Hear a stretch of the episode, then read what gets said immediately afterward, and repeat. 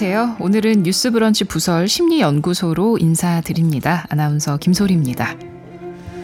어린 시절 방학이 돼서 시골에 계신 할머니 댁에 놀러 갔다가 작은 산에서 갑자기 크고 사나워 보이는 맹견 한 마리와 맞닥뜨리게 됩니다. 너무 놀라서 움직이지도 못하다가 간신히 피해서 맹견에게서 벗어났는데요. 잔뜩 긴장을 해서 등에는 땀이 줄줄 흐르고 있네요. 자, 그 후로 개가 짖는 소리만 들려도 공포감이 느껴지고 뒷걸음을 치게 되는 경험 반복하게 되는데요. 어, 정말 작고 귀여운 강아지인데도 그 짖는 소리는 어린 시절 시골에서 만났던 그 커다란 맹견의 존재로 다가오게 되는 거죠. 혹시 이와 비슷한 경험을 하신 분들 있으신가요?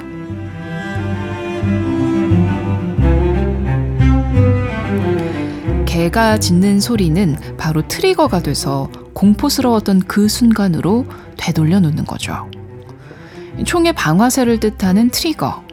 이 방아쇠가 당겨지면 어떤 반응이나 사건을 유발하는 도화선이 되기에 자신의 행동에 많은 영향을 끼치게 되는데요. 사람의 마음을 들여다보고 길을 찾는 뉴스 브런치 부설 심리연구소. 오늘 뉴부심에서 다룰 심리는 바로 트리거입니다. 2023년 5월 21일 일요일 뉴부심 문을 열겠습니다.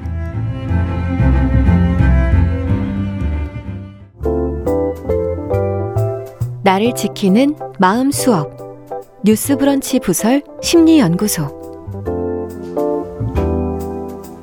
자, 살면서 부딪히는 다양한 상황, 그 안에 얽힌 마음의 문제들을 영화와 책을 통해서 살펴보고 심리학적으로 풀어보는 시간이죠.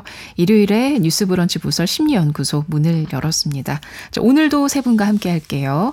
책으로 마음을 읽어주는 남정미 서평가 모셨어요. 어서 오세요. 안녕하세요. 남정미입니다. 네, 영화 속 인물의 심리를 들려주는 김준현 작가도 모셨습니다. 네, 안녕하세요. 네, 그리고 심리 전문가 서울 디지털대 상담 심리학부 이지영 교수 모셨습니다. 안녕하세요. 네, 반갑습니다. 자, 우선요, 이 트리거. 사실 일상에서 좀 흔히 쓰는 말이긴 한데 정확한 정의는 모르는 것 같아요. 정의를 좀 내려주시죠. 네. 어, 먼저 얘기하기 앞서 제가 오늘 목소리가 좀 다를 거예요. 음. 네, 목이 좀 아파가지고 네, 다른 사람이 아니라 저라는 거. 네. 크게 두 가지 측면에서 트리거의 정의를 내려볼 수가 있는데요. 하나는 사회적인 측면에서 볼 수 있어요. 네. 어, 트리거는 앞서 얘기했던 것처럼 총의 방화쇠를 뜻하는 걸로 어떤 사건이나 또는 그 사건의 반응을 유발하는 어떤 계기, 어, 이런 걸 말하는 거거든요. 무엇이 그 사건을 시작하게 만들었을까? 무엇이 불을 지폈을까? 예를 들면은 뭐 미투 운동이 대표적이죠. 시작된 어떤 사건 그리고 역사적인 저항 운동이 있었을 때 그 운동이 시작할 된 사건, 뭐 촛불 시위라든지 이런 것들을 들 수 있어요. 근데 개인적인 측면, 즉 개인 내적인 측면에서도 우리가 트리거로 생각해 볼 수 있어요. 음. 사람들은 모두 자신만의 평형 상태를 유지하려고 하거든요. 네. 그리고 그 평형을 어, 깨뜨리는 게 싫죠. 왜 익숙하고 편하니까. 근데 때로는 누군가의 말 한마디에 행동 하나에 또 어떤 사건에 평형이 깨지곤 해요. 예를 들면 계속 취직 시험에 떨어지는 나에게 친구가 너 한 번이라도 최선을 다해서 노력을 해봤니? 음. 이런 말 한마디에 갑자기 마음 안이 막 물결이 출렁거리고 머리가 띵 하면서 굉장히 혼란스러운 그런 느낌이 드는 거죠. 어, 이렇게 우리가 개인 내적인 어떤 평형을 깨뜨리는 것도 이제 트리거라고 볼 수 있죠. 음, 그럼 어쩔 수 없이 트리거랑 트라우마는 좀 밀접하게 관련이 돼 있겠네요. 네, 그렇죠. 음. 네.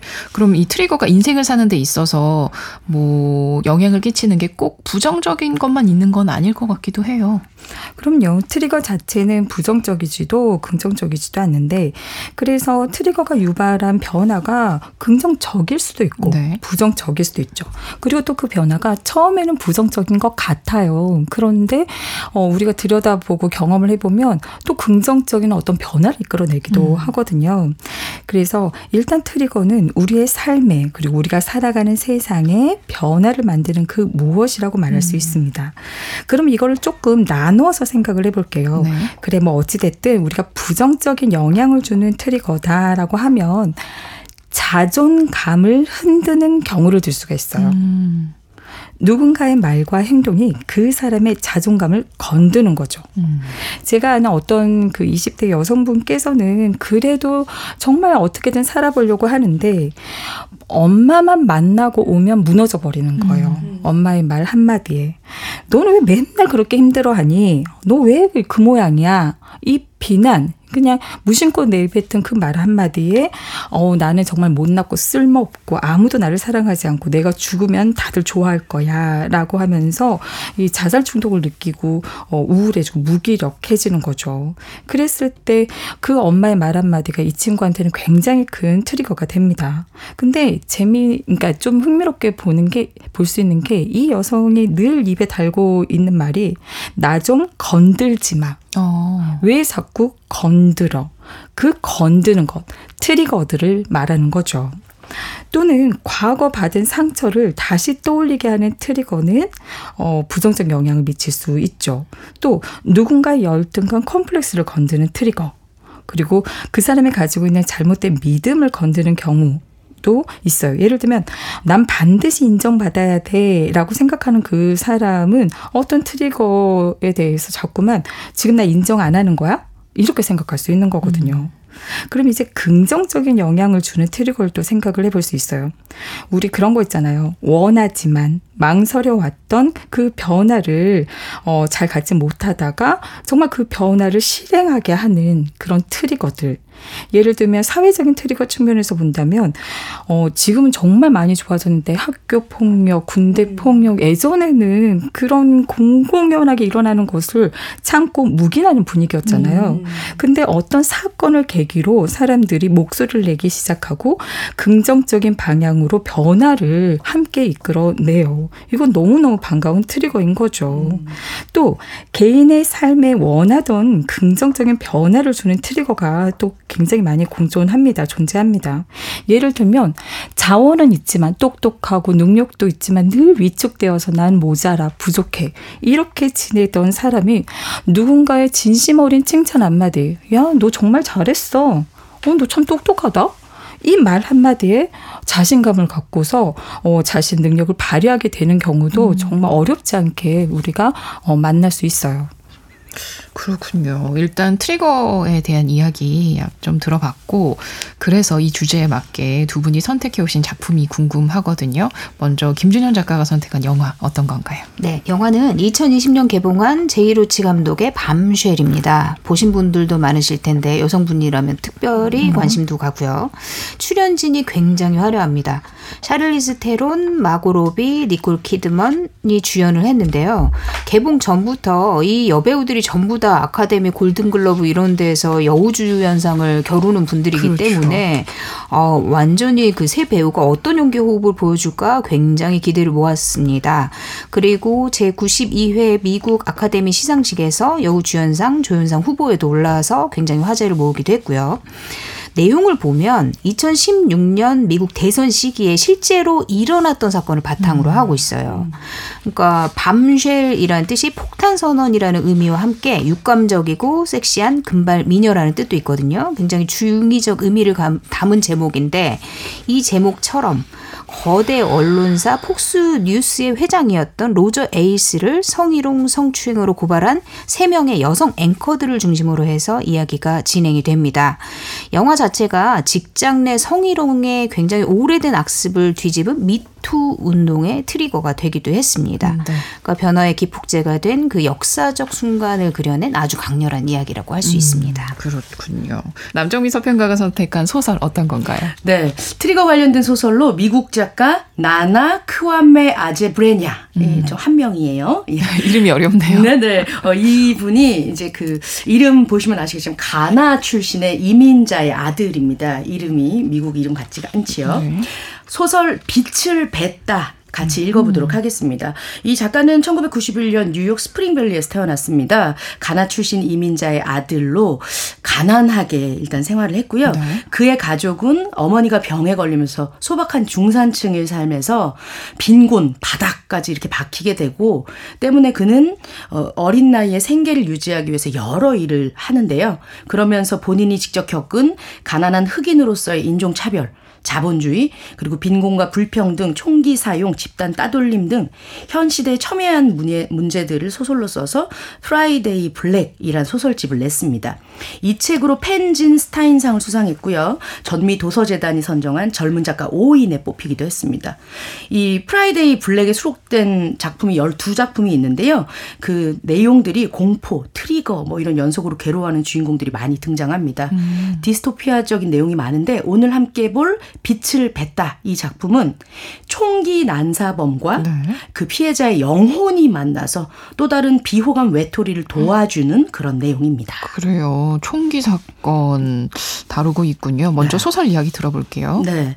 이 소설의 첫 등장인물은 디어드라 헤이즈라는 여학생입니다. 그는 현재 리자모어 대학교에 재학 중이고요. 이제 곧 3학년이 됩니다. 기숙사 생활을 하면서 공부를 열심히 해야겠다 생각은 했지만 네. 2학년이었던 작년까지는 별로였습니다. 음. 네. 각오는 항상 열심히 하죠. 야, 책 다 빌려. 집에서 어 저 기숙사 생활을 하고 있거든요. 침대에서 잠자기 전까지 내가 이거 다 깨고 잔다. 하는데 먼저 베고 자죠. 책 두 장만 읽고 열심히 잠만 잡니다. 다음엔 절대로 그러지 말아야지. 각오를 하고 공부를 하다 보면 배가 고프고 그럼 친구 테리한테 전화를 합니다. 야 테리야 뭐해? 우리 학식 갈래? 야 저녁은 가볍게 샐러드 먹자. 사 먹고 야 디오드라 너 완전 예뻐졌다. 살 왜 이렇게 빠졌어? 야 못 알아볼 뻔. 수다 시작되죠. 그러다가 야 자세한 거 우리 또 내일 만나서 얘기하자. 음. 야 근데 오빠가 야 얘기해봐 뭔데? 이러면서 한 시간이 후딱 갑니다. 공부할 새가 없어요. 음. 기숙사로 돌아갑니다. 서양이나 동양이나 그 무렵 청춘들의 어떤 그런 생애 주기와 바이오리듬이 이제 주고받는 그런 대화들이 죄다 비슷한 것 같아요. 네, 그렇네요. 네. 혼자 나와 있고 자취하면 전화 한 통도 부모님들이랑 하잖아요. 네. 엄마랑 전화도 살갑게 하는 디어드라입니다. 음. 어, 여보세요? 아, 사랑의 예쁜 딸. 그래, 잘 견디고 있지? 이번 학기는 더 나아져야지. 성적이 그게 뭐야. 어, 엄마랑 항상 좋은 한 팀이잖아. 그지? 더욱 잘해보자. 사랑해. 아예 알았어요. 오늘 개강 첫 주라서 도서관에 왔다. 아이고, 안심하세요. 아, 나 방금 도착했어. 알았어. 걱정하지 마. 어? 음, 그냥 되게 활발하고 뭐 공부는 조금 못할 수 있지만 평범한 여대생인 것 같은데요. 맞습니다. 그런데 그 무렵 이건 모두 너희들이 그렇게 날 만들어 버린 거야. 합창단도 체스클럽도 날 끼워주질 않았지. 각종 대학 모임에서도 너네들은 나를 험담했어. 너네들은 나한테 물총도 쏘았어. 언제나 그런 시기였지. 평생 그런 시기였어. 너네들은 나를 그렇게 불렀지. 퍽턴이라고? 아, 그래. 이제 퍽턴이 너네를 응징하러 가겠다. 너네들은 나를 잘못 알았어. 오래도록 잘못 알았어. 앞으로 너네들은 나를 절대 잊을 수 없을 거야. 너희의 기억에 많은 사람들의 뇌리에 내가 평생 기억되게 할 거야. 음. 착각. 총을 들고 도서관 1층으로 향하고 있는 퍽턴. 비속어 FUCK의 무게, 단위, 엄청난 뭐 이런 뜻의 톤을 합쳐서 친구들이 너 불쾌하고 싫은 것이 엄청나게 많이 쌓여있는 놈이야 이러면서 어. 퍽턴이라고 주변에서 이렇게 불러왔었습니다. 엄청 욕설이네요. 네. 얘가 화가 많이 났어요. 근데 안쪽에서 응 엄마 어 나 지금 도착했어 라고 통화하고 있는 한 여학생을 보게 됩니다. 어. 나는 항상 될 자격이 있었지만 이제 되지 못했던 모든 것이 될 거야. 헤헤헤헤 탕탕탕탕 날카로운 비명 소리가 들리고 사람들은 도망치느라 정신이 없습니다. 방금 세상에서 한 사람을 추방했습니다. 본인에게 희열이 밀려오길 기다리고 있는데 퍽터는 무서워지기 시작합니다. 저 앞에 눈을 뜨고 있는 시신. 사방에 피가 낭자하고 비명소리들이 있는 대로 들려옵니다.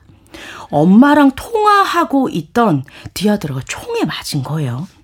순간 극심한 공포심에 빠진 그는 화장실로 달려갑니다. 어, 이게 아닌데, 아닌데? 화장실 안에 또 한 남학생이 손을 씻고 있는 거예요. 어, 어. 근데 어떻게 총을 겨누고 있는데 상상했던 우월감이 들질 않는 거예요. 자기가 총을 들고 좀 쏘고 그러면 사람들이 자기를 무서워하고 이럴 줄 알았는데 어쩔 수 없습니다. 일어난 일이고요. 퍽터는 이제 숨고 싶습니다. 음. 본인이 생각했었던 그 사람을 죽이러 갔는데 어쩔 수 없이 여학생 하나가 희생이 된 거죠. 화장실 안으로 들어간 그는 숨을 몰아쉽니다. 아, 젠장, 젠장, 이게 아닌데, 아, 아닌데, 에잇! 탕! 살인자 퍽턴이 화장실 안에서 본인을 쏩니다. 음. 교우 관계도 좋고 세상 다정했던 딸. 얼마 전 남편도 떠나고 이제 엄마에게 남은 건 딸밖에 없는데 내가 너무 공부를 잘하라고 몰아 세웠던 걸까? 공부하러 도서관에만 가지 않았어도 전화기 너머로 탕! 이 소리가 들려온 후에 딸의 어, 마지막 인사가 되어버린 겁니다. 음. 엄마는 이 소리들이 떠오를 때마다 돌아올 수 없는 딸의 사고가 생각납니다. 탕 소리가 날 때마다 그때의 기억이 정말로 방아쇠를 당기면 나는 그런 소리가 트리거가 되어서 뉴스에서 주변에서 탕탕 하는 순간 악몽으로 다시 그녀를 데리고 갑니다. 어떻게 또 하필 딸이 엄마랑 통화하는 중에 총에 맞아서 사망을 했을까요? 네. 참 엄마한테는 총기 사건, 뭐 총 소리가 트리거가 될 수밖에 없을 것 같아요. 트리거는 이런 식으로 좀 글쎄요, 되게 힘든 상황에서 발생을 하게 되는 건가요, 교수님? 네. 전화기 너머로 들었던 딸이 총에 맞는 총소리는 진짜 결코 잊혀지지 않을 거예요. 어, 우리가 트리거는 소화되지 않은 사건이 있거나 또는 소화되지 않은 경험, 또 머릿속에서 계속 신경 쓰는 어떤 일, 그리고 정리가 되지 않는 어떤 주제들이 있으면 어때요, 여러분? 언제든 우리에게 다시 떠오르죠. 계속 떠오르려고 하거든요. 음. 왜? 소화되지 않았으니까 결말이 나지 않았으니까. 근데 그 사건의 뭉치들은 수많은 정보들을 가지고 있잖아요. 그리고 또 오감의 정보도 있어요. 냄새, 소리, 느낌, 음. 감정, 또 내가 보았던 시각적인 어떤 장면들, 그 정보들이 서로 다 연결이 되어 있어요. 그래서 연결되어서 하나의 커다란 덩어리로 우리 기억 어딘가에 저장이 되어 있는 거거든요. 근데 그 덩어리 뭉치를 꺼내게 만드는 그 무엇이 바로 트리거예요. 그 트리거는 어, 다양한 것들이 될 수 있겠죠. 도서관을 보더라도 트리거가 될 수 있겠죠. 음. 그리고 전화기를 봐도 또 딸과 비슷한 나이 또래의 여성, 여성분을 봐도 그게 트리거가 될 수 있어요. 음. 근데 그 수많은 트리거가 될 수 있는 것 중에서 보다 강력하고 두드러지고 의미 있는 정보가 보다 쉬운 트리거가 되겠죠. 음. 엄마에게는 당연히 그 총소리겠죠. 너무 강력하잖아요. 그래서 여기에서 필요한 건 뭐냐면 누군가의 트리거를 파악해서 어 그것을 좀 제한하는 그러니까 예를 들어서 총소리라면 총은 주변에 두면 안 되겠죠. 그리고 그런 어 소리 같은 것들은 조금 제한할 필요가 있겠고 또 나 또한 그 사람의 트리거를 제공하지 않도록 주의할 필요가 있겠죠. 음. 근데 여기서 생각해 볼 게 뭐냐면요. 평소에 이렇게 뭐 여러 가지 상, 상황을 모르더라도 뭐 트라우마라든지 사건을 모르더라도 평소 우리가 무심코 다른 사람에게 트리거가 되는 말과 행동을 할 수가 있어요. 음. 그러면 우리가 무심코 하는 트리거의 주된 특징은 뭐냐? 경계를 침범하는 것이에요. 음. 사람마다 각자 나름의 경계가 있거든요. 물리적인 경계, 심리적인 경계가 있는데 일단 경계를 침범하는 거는 그 사람에게 트리거가 될 수 있어요. 예를 들어서 신체, 어, 그리고 그 사람이 사적 범위에 있다고 생각하는 거에 뭐 거리, 사람 영역에 들어가는 거예요. 무심코 머리를 만지고 볼을 만지고 엉덩이를 만지는 신체적인 접촉, 스킨십. 그다음에 어, 내 그 사람의 물건을 만지거나 또는 그 사람의 절친이나 가족을 만나는 것, 또 그 사람의 자취방이나 집을 찾아가는 것은 무엇인가를 건드는 트리거가 될 수 있어요. 근데 우리가 그렇게 물리적인 경계를 침범하는 것 이외에도 심리적인 경계를 침범하면서 트리거를 유발시키는 게 굉장히 음. 많아요. 예를 들면 대화 중에 조언을 하는 거 또는 지적. 어, 너는 이게 문제야. 그러니까 그 사람의 문제점 모순, 직면하게 바라는 측면을 보여주려고 하는 거죠. 또는 비난 같은 거. 이건 굉장히 심한 경계 침범이죠. 네 잘못이야. 이런 거는 이제 그 사람이 지금까지 가지고 왔던 자신, 타인, 세상에 대한 어떤 믿음, 심리적인 세계를 구성하는 구조, 경계를 흔들어 버리는 거거든요. 그러니까 당연히 그 사람이 가지고 있던 내적 믿음, 구조가 깨지고 파괴되면서 자신을 보호해왔던 그런 보호막이 찢어지게 돼버리는 거잖아요. 그러니까 그 사람은 굉장히 혼란스럽고 거기에 심한 영향을, 영향을 받습니다. 그래서 우리는 그 사람의 가능한 경계를 침범하지 않도록 내가 트리거를 제공하지 않도록 노력할 필요가 있겠죠. 음, 그렇군요. 다시 소설 속으로 들어가 볼까요? 네. 퍽턴에게 사고가 난 화장실 여기에서 이 사고의 광경을 다 보고 있는 어, 그 위에서 이렇게 보고 있는 영이 있었으니 디어드라 헤이즈의 영혼에서 태어난 천사입니다. 음. 야, 너 뭐야? 너도 죽었네? 야, 너 따라와. 무슨 일이 있었던 거야? 네가 저 애를 그러니까 네가 나 나를 쐈어. 네가 나 죽였어. 음. 그래? 그럼 나는 나는 어떻게 된 거야? 너도 네가 쐈어. 너 너도 네가 너를 죽였어. 사람들이 내가 이렇게 한 거 봤어? 아니 아무도 못 봤어. 근데 난 봤지. 내가 이렇게 되고 나서 처음 본 장면이 네가 너를 쏘는 장면이었어. 나는 너를 도울 수도 있었지만 안 했어. 네가 그냥 그런 거 내버려 뒀어. 야 내버려 두면 안 되지 않아? 아 됐어.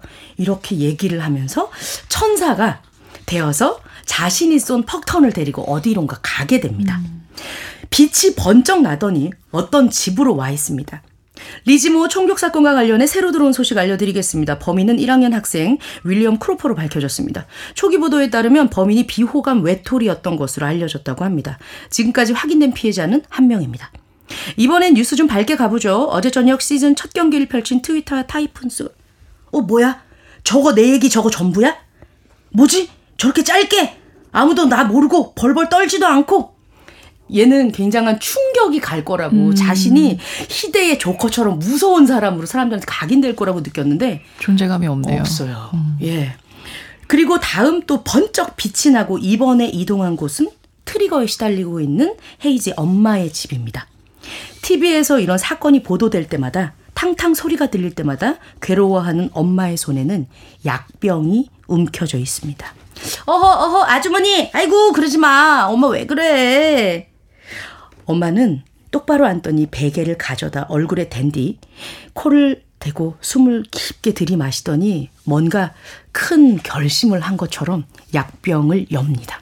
손바닥에 알약을 산더미처럼 와르르 쏟아내죠.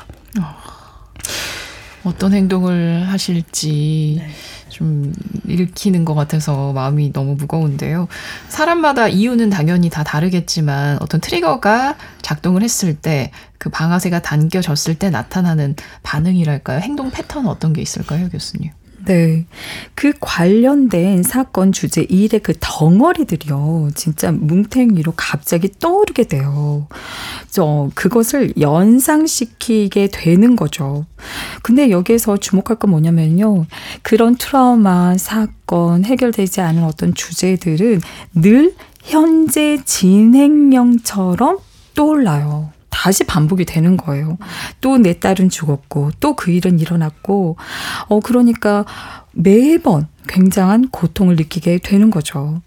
근데 이런 충격적인 경험을 하게 되면 다시 현재 진행형처럼 경험을 하는데 제일 처음에는 놀라고 당황스러워요. 그걸 또 겪는 거예요. 또 놀라. 또 혼란스러운 거예요. 아니, 늘 함께 있었 있던 내 딸이 없다라는 거를 받아들이기가 어려운 거죠.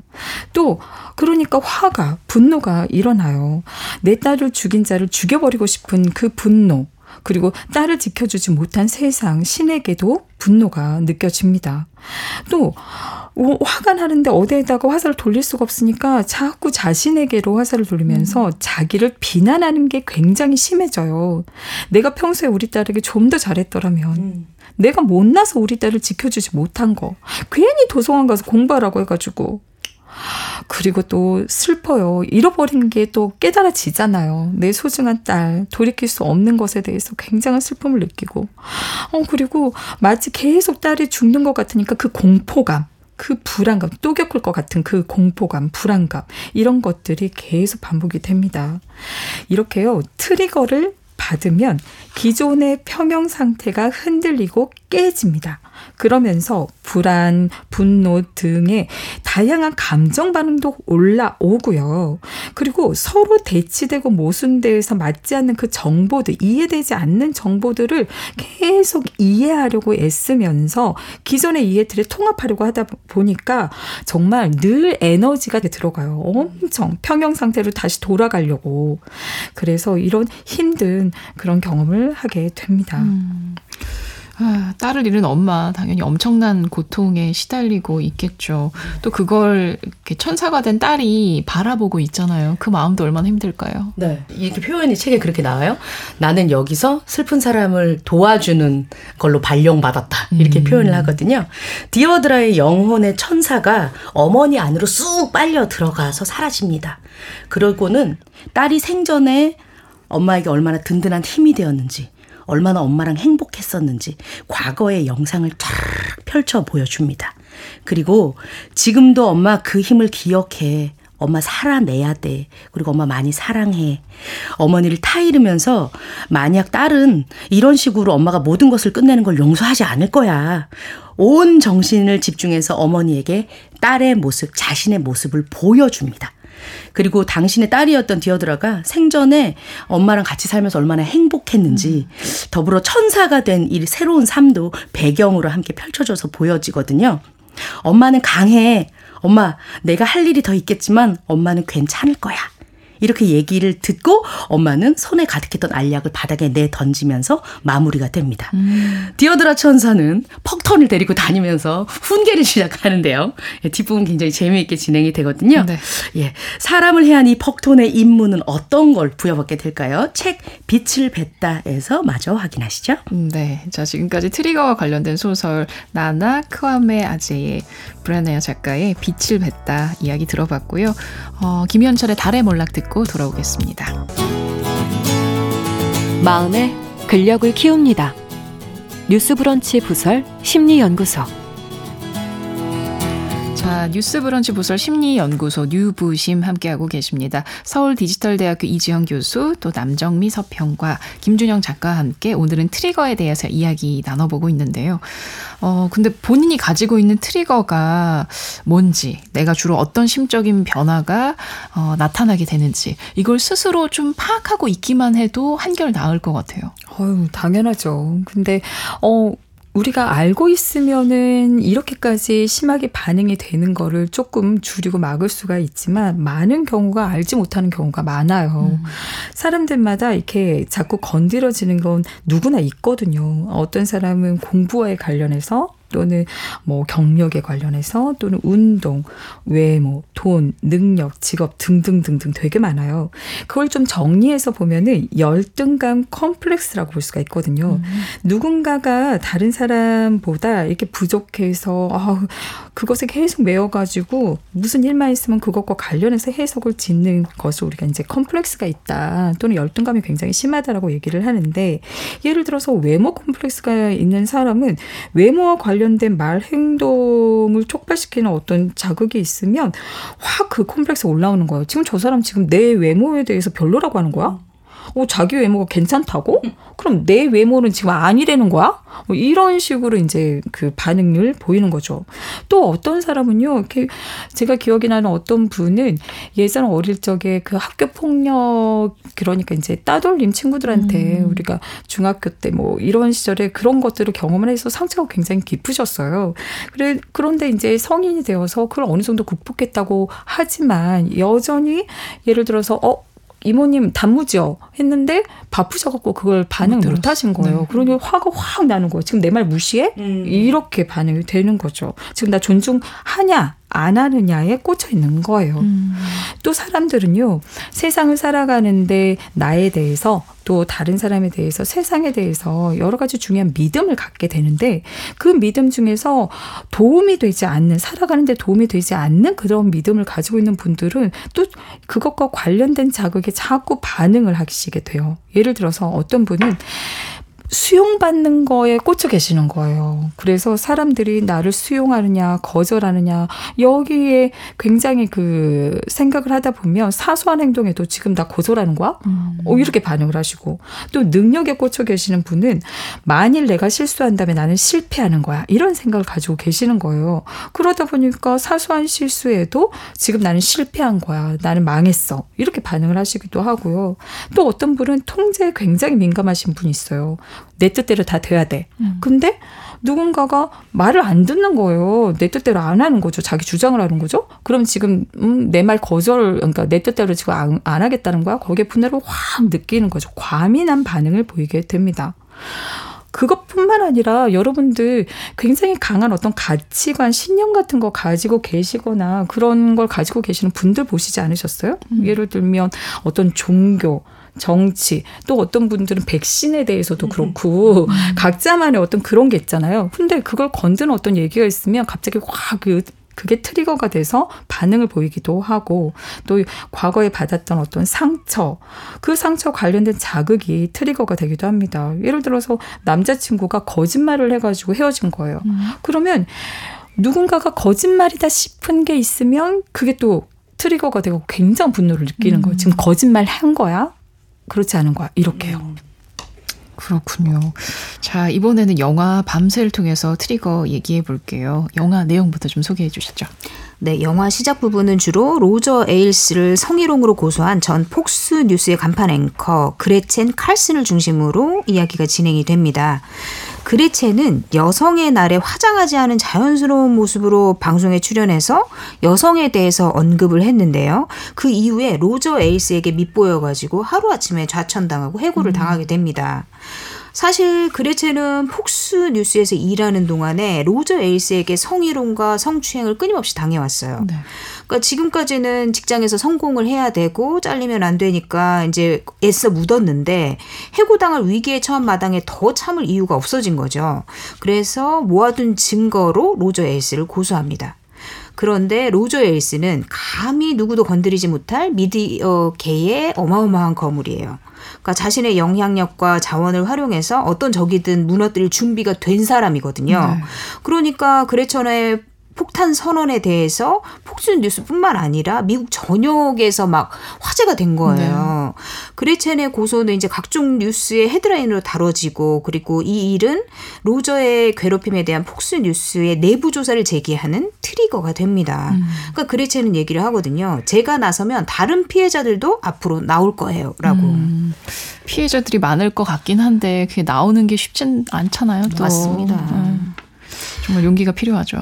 그렇죠. 사실 로저를 무너뜨리는 일은 너무 쉽지 않습니다. 아무도 초반에는 그레첸 말을 믿어주지 않고 오히려 그레첸이 해고를 당한 이후에 자격지심 때문에 고소를 했다. 아. 그런 소문이 돌면서 10년 전 일을 왜 이제 와서 대체 꺼내는지를 모르겠다. 이러면서 2차 가해를 당하게 됩니다. 그러니까 그레첸은 폭스뉴스 내부에서 고발자들이 더 나오기를 기대했지만 단 한 명도 그녀의 목소리에 힘을 실어주질 않는 아. 거예요. 아. 그러니까 사실 폭스뉴스는 미국 극우 보수 언론으로 굉장히 유명한 곳이거든요.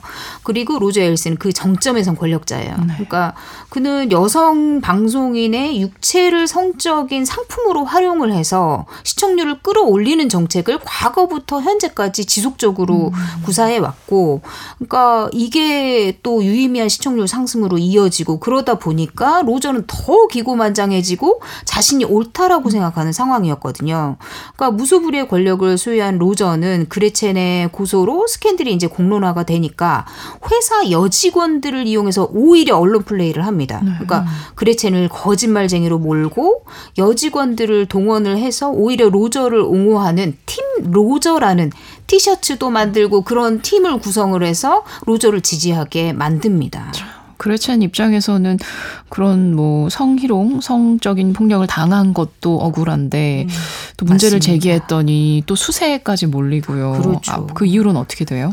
네, 그러니까 사실 피해 여성들은 그리첸 말고도 굉장히 많이 있었지만 직장을 유지하기 위해서 성공을 위해서 회사가 시키는 대로 입을 다물고 있을 수밖에 없는 상황이거든요. 그렇죠. 그렇지만 그레첸의 그 트리거로 인해서 내부적으로는 조용히 움직임이 계속되고 있었습니다. 그러니까 폭스뉴스 채널의 또 다른 스타 앵커 중에 한 명이 맥인 켈리도 로조의 괴롭힘에 대한 자신의 이야기를 밝혀야 되는지 말아야 되는지 고민을 해요. 그러니까 사실 그녀는 2016년 대선 후보 토론회에서 사회자로 나와서 도널드 트럼프 대통령, 그러니까 전 대통령과 설전을 벌였거든요. 그런데 트럼프가 과거에 했던 각종 여성 비하 발언에 대해서 얘기를 꺼내자마자 토론이 끝난 이후에 트럼프가 음. 굉장히 트위터를 통해서 뭐 생리 주기를 거론하고 뭐 그 여성성을 거론하고 이러면서 메긴 켈리를 조롱을 합니다. 네. 그러니까 트럼프의 계속되는 트위터 공격으로 이제 보수 세력 지지자들도 완전히 켈리를 공격하기 시작한 음, 거예요. 완전 그러니까, 타깃이 됐네요. 그렇죠. 그러니까 화제의 중심에 서게 어쩔 수 없이 서게 된 메긴은 회사가 자신을 보호해 줄 거라고 믿고 또 보호해 주길 바라는데 회사는 이게 시청률이 또 오르는 거예요. 음. 공격 타겟이 되니까. 그러니까 그녀를 보호해줄 생각이 전혀 없어요.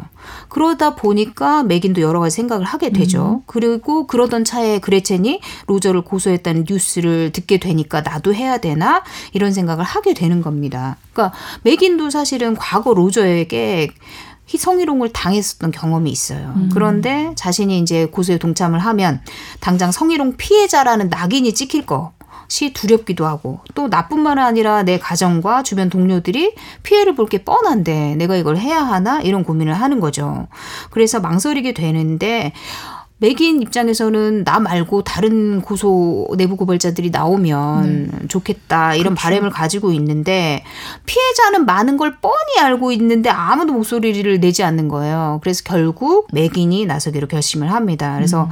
직접 변호인단을 찾아가서 피해자 증언을 하게 되거든요. 그런데 이제 변호인단이 얘기를 해주는 거예요. 맥인이 증인 W다. 그러니까 음. 그 앞에 22명의 증인이 더 있다. 아. 그러니까 그런 추측을 한 그녀는 힘을 내게 됩니다. 그러니까 아. 연대감을 느끼게 되는 거죠. 네. 처음에 그레첸이 거대한 미디어 그룹을 이끈 로저를 고소했잖아요. 그게 뭔가 개인을 넘어서서 사회 트리거가 음. 돼가고 있다 싶은데요. 또 그레첸이 담긴 그 방화세가 결국은 또 다른 피해자들도 움직이게 만들고요. 뭔가 사회 전체를 움직이는 방화세 아니면은 다른 사람을 움직이게 하는 트리거가 될 만한 조건이나 상황이라는 게 있을까요? 어떤 네. 걸까요? 어, 우리가 미투 운동에서도 보면 굉장히 이해가 되는데 한두 명의 어떤 경험은 사회 전체에 큰 변화를 이끌어내기 참 어려운 것 같아요. 음. 그런데 그게 쌓이면 다수가 되고 또 다수가 되면 암묵적으로 주변에 많은 사람들이 경험하면서 어 이거는 좀 문제이지 않나 음. 이거는 좀 달라져야 하지 않나라는 그런 공감대를 그런 어 갖게 되거든요. 그래서 사회 사회적인 어떤 분위기, 공감대 이게 굉장히 중요한 것 같아요. 근데 요새는 SNS가 너무 발달되어 있어서 과거보다 훨씬 더 이렇게 사회적인 변화를 유발시키는 트리거가 많이 나오고 있는 것 같아요. 이전에는 음. 이런 사회적인 유대감 갖기 너무 어려웠잖아요. 그냥 홀로 살아가는. 근데 요새는 뭐만 하면 그냥 순식간에 모두가 다 공감대가 이루어지는. 그리고 두 번째 조건은 높은 관 관심이 있는 주제여야겠죠. 음. 사람들이 관심을 갖는 주제. 이런 어 여기에서 이제 유명인의 성희롱이잖아요. 유명인도 관심이 굉장히 가고 일개 어떤 사람이 한 게 아니라 그리고 성희롱이라는 것에 대해서도 우리가 굉장히 관심을 갖는 왜냐하면 모두가 남뭐 여성뿐만 아니라 남성도 마찬가지잖아요. 이런 성희롱 문제는 우리 누구나가 그 관심을 갖고 있는 그리고 경험할 경 그러니까 겪을 수가 있는 그런 주제이니까요. 그리고 세 번째는 그 유발한 트리거가 되는 그 유발 사건이 어, 공감을 갖게 만들면서 사회적인 명분을 이끌어야겠죠. 음. 명분 없는 어떤 사건은 조금 어려울 수가 있잖아요. 네. 근데 여기에서는 어, 그 분께서 더 이상 피해자를 만들지 않겠다. 또 다른 내가 돈을 원하는 것도 아니고 내가 어떤 뭐 앵커 자리를 원하는 것도 아니고 이런 분명한 어떤 명분이 있는 그 사건이 강력하고 파워풀하면서도 사회 전체를 변화시키는 음. 트리거가 되는 것 같아요. 그러게요. 다시 영화 밤쉘 얘기로 돌아가 보면요. 로저에 당한 피해자가 적지 않을 게 그냥 그렇죠. 당연히 유추가 돼요. 그 사람이 가진 어떤 성인식, 감수성이라든가 네. 여성에 대한 시각이라든가 음. 한두 명이 아니었을 것 같아요. 맞습니다. 마지막 주요 인물은 케일라예요. 케일라는 감독의 목소리를 대변하는 허구의 인물이거든요. 실존 음. 인물은 아니에요. 음. 케일라는 어린 시절부터 폭스 뉴스를 보고 자랐고 이제 갓 폭스 뉴스에 입사한 열정 넘치는 신입입니다. 그러니까 자신의 우상인 메긴과 그레첸을 따라잡겠다는 열의로 넘쳐 흐르거든요. 그러니까 야망도 굉장히 커요. 그래서 야망을 품은 케일라는 로저의 비서에게 어필해서 아무나 만날 수 없는 로저 에일스를 만날 수 있는 기회를 얻게 되거든요. 그리고 케일라는 생각해요. 이게 성공 성공의 기회가 될 수도 있겠다. 음. 이래서 기대를 안고 사무실로 가는데, 그러니까 케일라는 내 일과 그동안에 내가 이루어낸 거, 업무 성과, 이런 것들에 대해서 얘기할 기회를 갖게 될 거다. 이렇게 생각했는데, 로저는 그녀에게 치마를 올려봐라. 음. 이렇게 하고 앵커 자리에 앉고 싶다면 충성을 증명해라. 이러면서 성행위를 유도하는 어, 말들을 합니다. 아, 그렇군요. 참, 네. 결국 또 이 케일라라는 인물도 로저에게 성적인 폭력을 당하게 되는데 결말은 어떻게 돼요? 네, 앵커 자리에 앉고 싶고 성공하고 싶은 케일라는 처음에는 자신이 당한 일을 감춰요. 음. 그런 그러다가 이제 이 고통이 너무 크니까 사랑하는 동료이자 동성 연인인 카에게 내가 결국 로저가 원하는 걸 해주고 말았어 음. 이렇게 울면서 고백을 하거든요. 그리고 자신을 자책해요. 내가 몸 바보 같아가지고 그런 일을 당한 거야. 내가 괜히 그걸 했어. 이러면서 자책을 하거든요. 그리, 그런데 이제 칸은 동성연애를 본인이 하고 있다라는 것 때문에 회사에서 또 불이익을 당할까봐 또 혹은 트집이 잡힐까봐 이, 이런 케일라의 그런 호소를 외면을 합니다. 그러니까 사실 이 성희롱 성추행 문제는 굉장히 좀 위험한 것 중에 하나가 보통은 이제 가해자를 원망을 하는데 성폭력은 피해자가 자신을 학대하거든요. 그러니까 영화 속 케일라도 그렇습니다. 그러니까 폭력을 당한 이유에 대해서 계속 자신에게서 찾는 거예요. 그러니까 주변 그리고 또 주변인들도 네가 뭔가 잘못했으니까 그럴 수 있었겠지 이런 합당한 이유가 있었을 거다라면서 2차 가해를 강하니까 그 고통이 더 크거든요. 그런데 이제 그렇게 고통받고 있는 케일라의 모습이 맥인에게 들키게 됩니다. 그러니까 사실 맥인도 로저를 지지하는 입장 표명을 거부하고 그러니까 한때 자신의 이제 당한 그런 일들에 대해서 지금 되새김질을 하고 있는 상황인데 네. 케일라의 모습을 보니까 옛날 자기 생각이 나는 거예요. 그러면서 그녀가 뭔가를 당했구나라고 생각을 하고 은밀하게 케일라에게 접촉을 해서 로제에게 무슨 일을 당한 것 같다라는 거를 한눈에 이제 알아보고 얘기한 다음에 케일라를 위로하고 또 로저를 고소하자라고 음. 조언을 합니다. 그리고 그 매기는 몰래 뒤에서 케일라뿐만 아니라 다른 여성들이 당한 증거들도 모읍니다. 음. 그래서 이제 결국에는 그레천의 고소에 맥인이 합류하게 되면서 더 많은 폭수사의 전현직 직원들의 폭로가 이어지고 음. 또 그레천은 이제 그동안 오랫동안 감춰왔던 로저의 대화 녹음까지도 공개를 해요. 어. 그래서 그를 바닥으로 끌어내리게 됩니다. 결국 로저는 해고를 당하고 폭수사는 이제 피해자들에게 5천만 불을 위로금으로 지급을 하고 이 사건 자체가 직장 내 미투 운동의 트리거가 됐습니다. 음. 그러니까 이 영화는 사실 그 트리거가 된 사건을 굉장히 다루면서 현재도 이게 없 다라고 볼 수는 없잖아요. 그렇죠. 그러니까 현재도 진행 중일 수 있는 상황일 거라는 언급을 하면서 굉장히 현실적인 모습들을 보여줌으로 해서 시청자들을 유도 유혹합니다. 음, 네. 자, 영화 밤쉐를 통해서 트리거에 대해서 얘기 나눠 보고 있는데요. 트리거를 그래서 어떻게 하면 좀 극복할 수 있을까요, 교수님? 네. 먼저 이 트리거에 반응할 수 있는 나의 상처. 그걸 들여다봐야겠죠. 트라우마. 그리고 도움이 되지 않는 내가 가지고 있는 어디에 자꾸 마음 걸려 하는지 그런 믿음들. 그리고 내가 아직 그 정리하지 못한 어떤 주제나 일 이런 것들은 무엇이 있는지 나의 열등감 컴플렉스 이런 것들을 작업을 하면서 소화시키고 정리를 할 필요가 있습니다. 그게 안 되더라도 아 내가 여기에 걸려 있구나라는 것을 알아야 조금 피할 수가 있겠죠. 음. 그래야 아 저거 내가 반응할 수 있는 트리거네라는 걸 알아차릴 수가 있겠죠. 그리고 알아차렸다면 정신 차리고 나와 관련 짓지 않기를 해요. 자꾸 나랑 관련 짓는 거거든요. 지금 나 무시하는 거야?